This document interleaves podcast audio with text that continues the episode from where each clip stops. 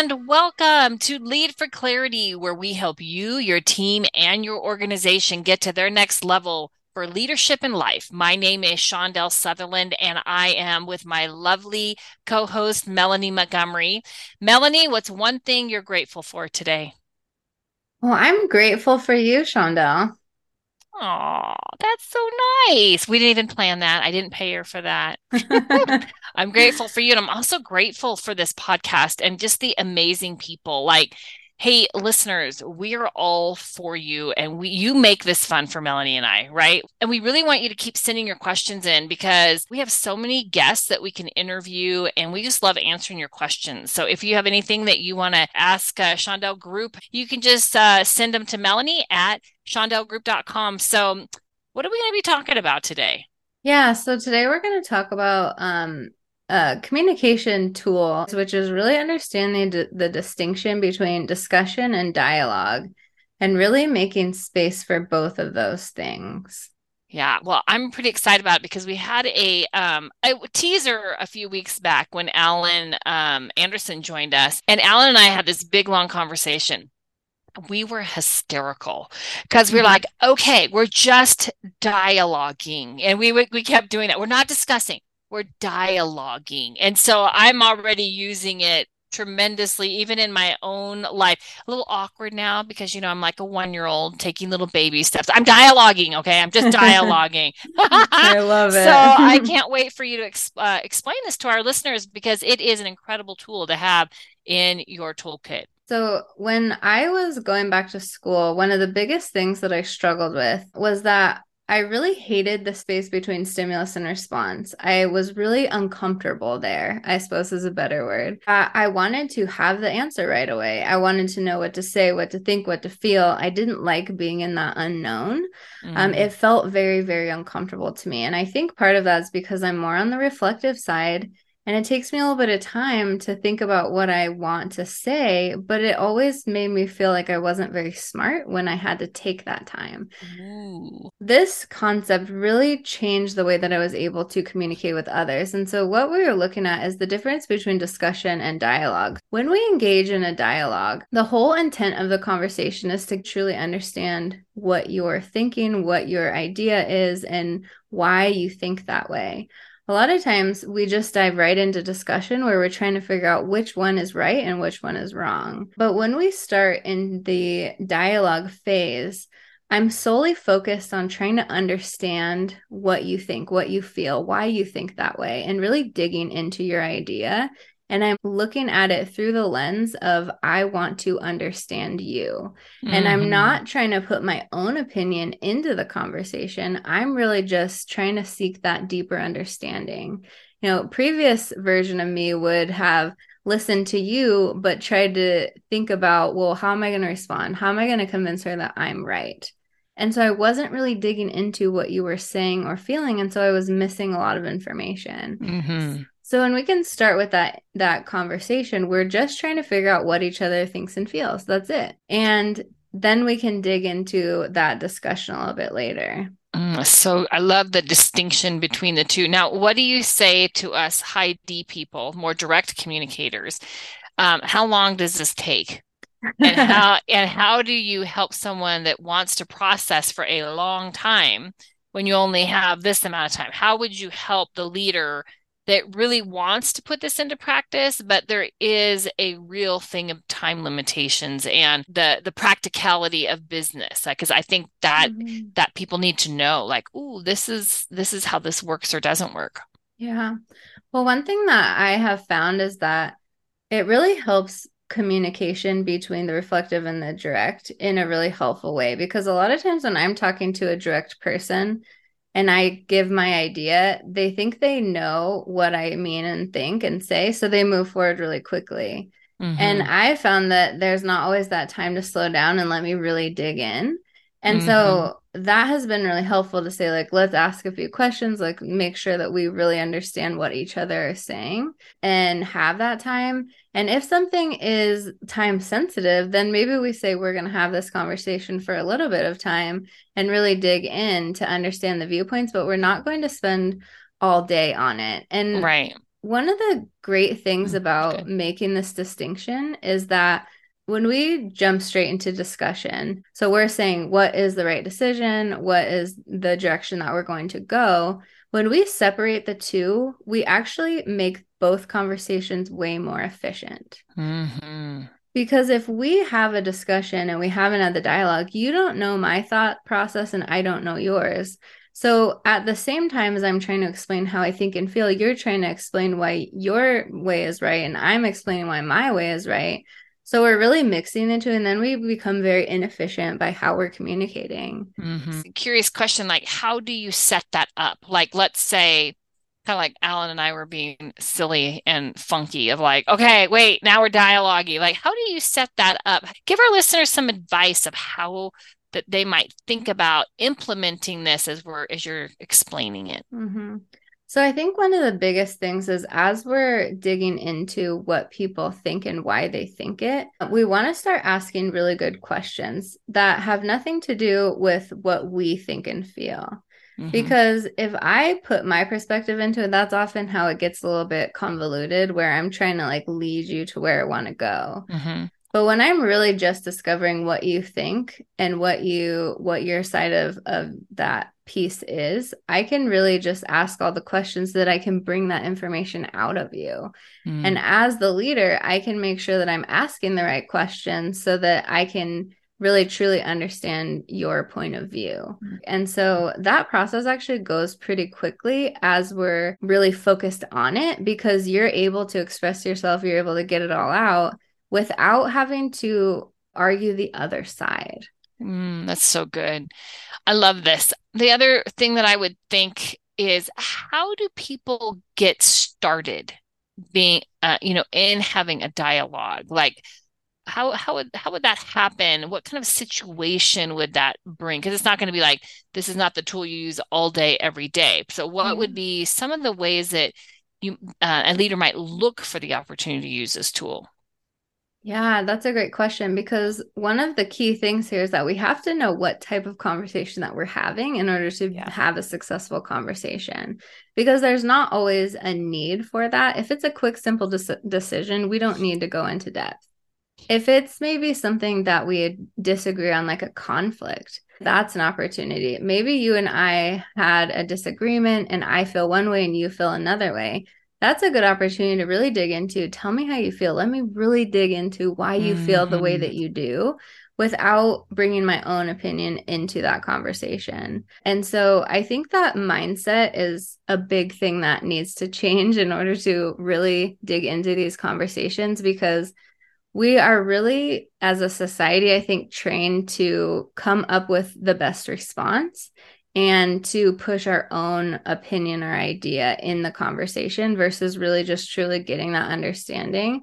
So we really need to check in with our own internal dialogue to say, what am I thinking when you're talking? Mm-hmm. Am I mm-hmm. really trying to understand you, or am I trying to figure out why your point is wrong based off of what I think is right? Mm, that's good. That's good. It reminds me of you know using this uh, tool overtly um, with the other tools we use. Like this is really digging into someone's story, mm-hmm. but really giving the ability to do it more precisely. Mm-hmm. I hear us using the three L's, you know, as part of that dialogue tool where we would say, Hey, first I'm going to really, you know, learn. I want to listen. I mean, I'm going to listen. Like I'm going to make mm-hmm. it and I'm going to put my bias aside. I'm going to really hear what's not being said. And then I'm going to learn Mm-hmm. I'm gonna learn from you before, and that you know that's what reminds me of that dialogue. And then the next is, and then I'm gonna lead with a question. It mm-hmm. seems like it that is such a the dialogue having just that concept allows us to use that tool to then have what we really believe brings the best results, which is having really healthy conflict. Mm-hmm. Yeah, absolutely. That's interesting. And so, this is a way that if people are familiar with some of our tools, this kind of fast tracks them and almost gives them like a little map to get mm-hmm. through those pieces. Yeah.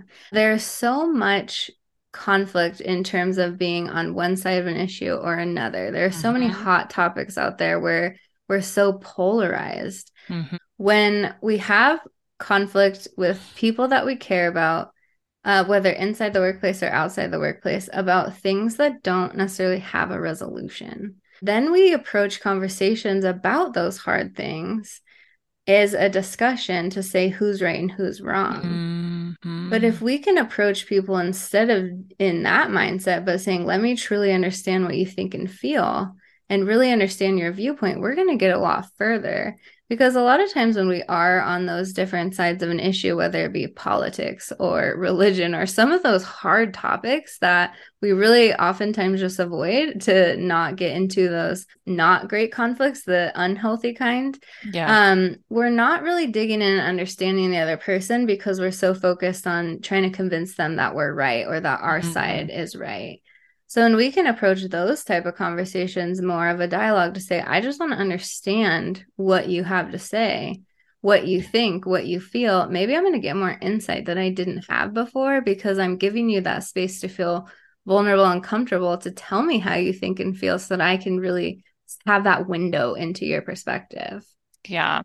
And then do you feel like it is uh, for the leader after they have heard to make sure that they then set the table for them to share their, you know, like, okay, now I'm going to share my side of the dialogue? Like, or how would you recommend a leader after they've listened to like an employee? How would you set that up? Yeah, that's a great question. One really great thing is that when we take the time and space to really help someone else feel heard, they are now encouraged to listen to us because we listen to them. Mm-hmm. And part of that dialogue phase doesn't have to be one sided. It doesn't have to be, you know, I'm just going to focus on what you are thinking and feeling, but we can both share in that space as long as it's sharing how we think and not like why the other person is wrong, if that mm-hmm. makes sense. Yeah, so good. That's a really good distinction. Do you think that there's a place in dialogue, or maybe this is just sharing the story, one or the other, but when we're talking about dialogue, like for an example, like we kind of run a restaurant now here, right? Mm-hmm.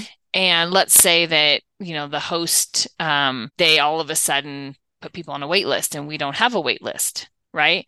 So if I said, hey, could you help me understand like what's going on with the wait list and hear what they have to say? And then, you know, kind of because I want to kind of hear like, why in the world are you doing this? Right. Mm-hmm. And then turn around and go, okay, well, being that we don't have a wait list, what could we do? Like, what would be different? Where I'm kind of setting the boundary that we don't have that, but mm-hmm. curious of how we solve it if if that wasn't the answer. Is that manipulative in no. dialogue speaking? no, not at all. Oh shoot. Because okay. when we asked people, help me understand what was what was happening there, what we're saying is, I'm assuming that you had a good intention. Yeah. I just don't know what that intention is because I'm I'm not seeing it from your side. Yeah. And that is engaging in dialogue because I'm saying, help me understand what you're thinking, what you were doing. And so that then I can use that to coach you. Yeah. Because just because we're understanding what someone feels and thinks and wants doesn't mean that we don't still correct behavior or um, yeah. coach or counselor have those different conversations. It just means that now we know where that person's coming from.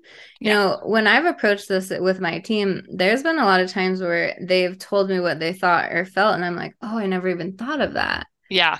And so where yeah. I went into the conversation thinking, oh, this person's wrong, I actually ended being like, oh, actually, we maybe should be doing this differently. Yes. And sometimes then it turns into like, well, you had a good intention, and I see where that mm-hmm. thought process made sense. And maybe let's do a little bit differently next yeah. time. And key um, on the and. Yes, exactly. We love ands. Yeah. We don't use buts. Is We use but very little. We love our ands, don't yeah. we? What I used to tell my team is that, especially in customer service, I said, I will not get you in trouble if you had good intentions and that you can explain to me your thought process, right? A business thought process. Tell me why you made that decision. I'm not going to get you in trouble. I'm going to support you mm-hmm. um, within these boundaries that we've set. And then if that's not the right thing or if that's not the thing I would want you to do, then we're going to coach and talk through what yep. can we do next time. Mm-hmm. But setting that foundation to say, I want to understand what you think and feel and, and what you were doing so that I know why you made that decision. Then yep. I can try to say, okay, well, let's do it this different this time or let's mm-hmm. do this first. Mm, um, but we're so still good. giving them that that empathy and compassion. Yeah. So we've got dialogue, we have discussion we finally get to discussion, uh, what is that going to look like? So, during the discussion part, we're really talking through the merits of each side. Now, this is when we have to make a decision and figure out the best direction to go. Maybe I really think cats are better than dogs, and you think dogs are better than cats. And we, do. yeah, you know, I actually do too, but I do love my cats. Um, so we have to decide what our mascot's going to be, mm-hmm. what animal we're going to get together, right? So we have two different opinions. So we spend some time where I'm really telling you how I feel and why I think cats are better, and you spent time telling me why dogs are better. Now, when we get into that discussion phase, we have a deep understanding of what each other thinks and feels.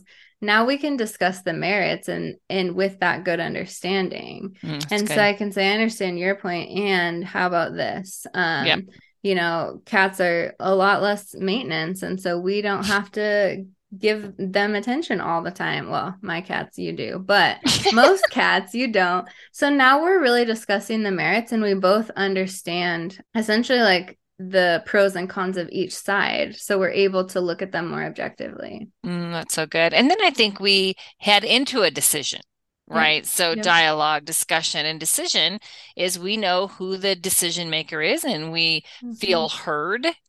We can have we can uh, we can honor that decision. And then there are times where we just have to be directed. Mm-hmm. and that those should be far and few between. Mm-hmm. so the more dialogue we have the shorter amount of time we're going to have to discuss mm-hmm. which is going to lead to a better decision. It's probably going to be obvious. So that's going to even take less time. Mm-hmm. And then when it comes to directing, everyone's on the same page and that's just a breeze. Yeah, absolutely. You bring up a really great point, which is that if we don't have the opportunity to share how we think and feel towards a decision, we're not really going to be bought in if mm-hmm. we think mm-hmm. there's a better way. Right. And so we're actually like then going to have behavior feelings that don't support that decision and that's going to waste time later on. Yeah. And so when I can voice my opinion, say this is what I think, and you hear me, and that's the mm-hmm. thing is I mm-hmm. need to feel heard. Yep. I don't want to just feel like I said it and you just brushed me off. I need to feel heard. Yeah. Now, when you make the decision, I'm like, well, I was able to voice my opinion. It wasn't the direction that we're going to go, but now I'm on board because I was part of that conversation. Yeah, that's so good. So good. Back to that healthy conflict so that people can commit conversations. I love it. Yeah. I love it. Love it. Love it. Well, let's land this plane, Melanie. And I think what I hear we really want people to really walk away with and our listeners is have a dialogue, like as much as possible, and use that little three L's that we talk about as a tool to help you navigate until you get good at it. And then when you do that, then when you go to have a discussion where you have to really talk about the merits on each side, that is going to make that time just life giving and mm-hmm. team building. And then when you have to make a decision, and direct someone, those should be just tiny little efforts after that. And um, I think you did a great job explaining it. I'm glad you brought that to Shandel Group. Any other thing mm-hmm. you want the, the listeners, our beloved listeners, to know? Yeah, I think just remembering to check in with our self talk and really think Am I listening to understand or am I listening to respond? And really make sure that we're being present in those moments to really hear people, to mm-hmm. understand them versus making them feel heard, because that's a very big distinction. Mm, that is so good. That's great. Well, I think you're going to write a newsletter on this and we're going to send it to our, our newsletter email list, which y'all can mm-hmm. find at Shandel com or you can go to shandelgroup.com and get there as well and um, we're going to give you some written detail on this in mm-hmm. our quarterly newsletter we welcome you to subscribe to our daily quote um, if you've taken the clarity report, jump on that 66 seconds list. We've got a lot of resources for everyone to really grow their leadership. So uh, that's enough for today. We I think we've landed this plane, Melanie. Great work. Thank you for instructing our people. And we all we love those listeners, don't we? Yes, Just we love do. you guys. It's so Mhm. amazing. All right, y'all. As always, go and be the best you can be today. Bye.